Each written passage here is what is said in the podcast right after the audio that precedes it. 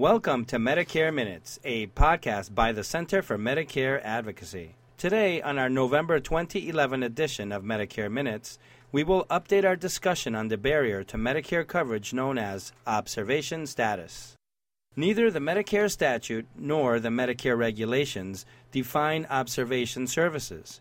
The only definition appears in various CMS policy manuals where observation services are defined as services, including ongoing short term treatment, assessment, and reassessment that are furnished while a decision is being made regarding whether patients will require further treatment as hospital inpatients or if they are able to be discharged from the hospital. According to the CMS policy manuals, in most cases a beneficiary may not remain in observation status for more than 24 or 48 hours. When patients are placed on observation status, they are often not even aware of it. They are also often placed in a regular hospital bed on a regular hospital floor, so their physical location in the hospital would offer no clue to the fact that they have not been admitted as an inpatient.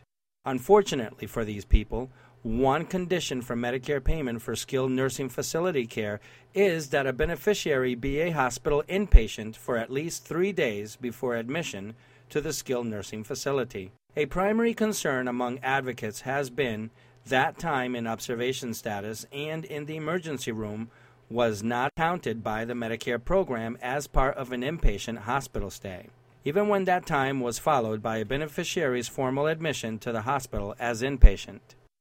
Recently, however, a new and greater concern has arisen Beneficiaries throughout the country report that their entire stays in a hospital, including stays as long as 14 days, are classified by the hospital as outpatient observation. In some instances, beneficiaries' physicians even order their admission, but the hospital retroactively reverses the decision and treats the patient's status as solely observation. This barrier to coverage and care directly impacted one of the center's clients, Lee Barrows of Connecticut. Ms. Barrows described her husband's five day stay in a Connecticut hospital as an observation patient and denial of Medicare payment for his subsequent SNF care. He was taken to a room where he remained for eight days.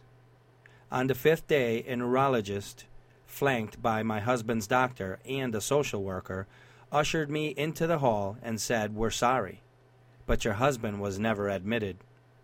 I was stunned with disbelief. Wristband, IV, PT, low salt diet due to unusually high blood pressure. Criteria for admission seemed obvious. I tearfully blurted out that I was going to fight this, whereupon they both gave me the thumbs up sign saying that this happens once or twice a week. As a consequence of the classification or reclassification of a hospital stay as observation only, beneficiaries like Mr. Barrows are not only charged for various services they received in the acute care hospital, including their prescription medications, but are also charged for their entire subsequent skilled nursing facility stay because they were not classified as an inpatient for at least three days before admission to the skilled nursing facility. Since 2004, even if a physician orders that you be admitted to a hospital as an inpatient, CMS has authorized hospital utilization review committees to go back and change your status from inpatient to outpatient. CMS explains that retroactive reclassifications should only occur infrequently, such as a late night weekend admission when no case manager is on duty to offer guidance. However, these rules do not seem to be adhered to. Under the Medicare Act, if a determination is made that Medicare will not pay for a service, that payment will still be made if it is found that you did not know and could not reasonably be expected to know. That payment would be denied.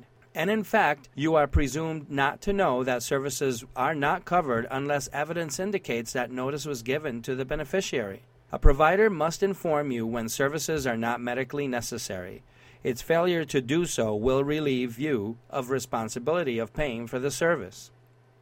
If a hospital utilization and review committee determines that your inpatient stay is not medically necessary and should be reclassified as outpatient observation, CMS explicitly requires that you be notified promptly in writing. The notice is necessary so that you are fully aware of the change in status and its impact on your cost sharing. In our experience, hospitals and skilled nursing facilities are not complying with notice requirements.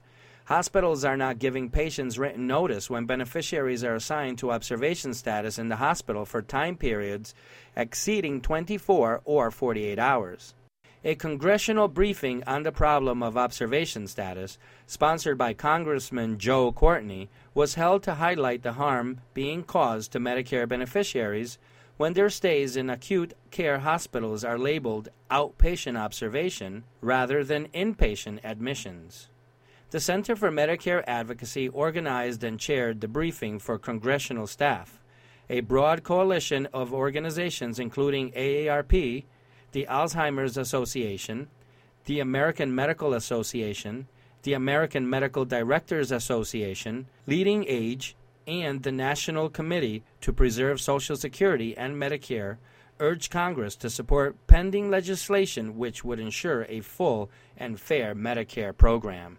Center Senior Policy Attorney Toby S. Edelman outlined the problem of observation status and called on members of Congress to support the bipartisan legislation, the Improving Access to Medicare Coverage Act of 2011, which is filed in both the House of Representatives, H.R. 1543, and the Senate, S. 818.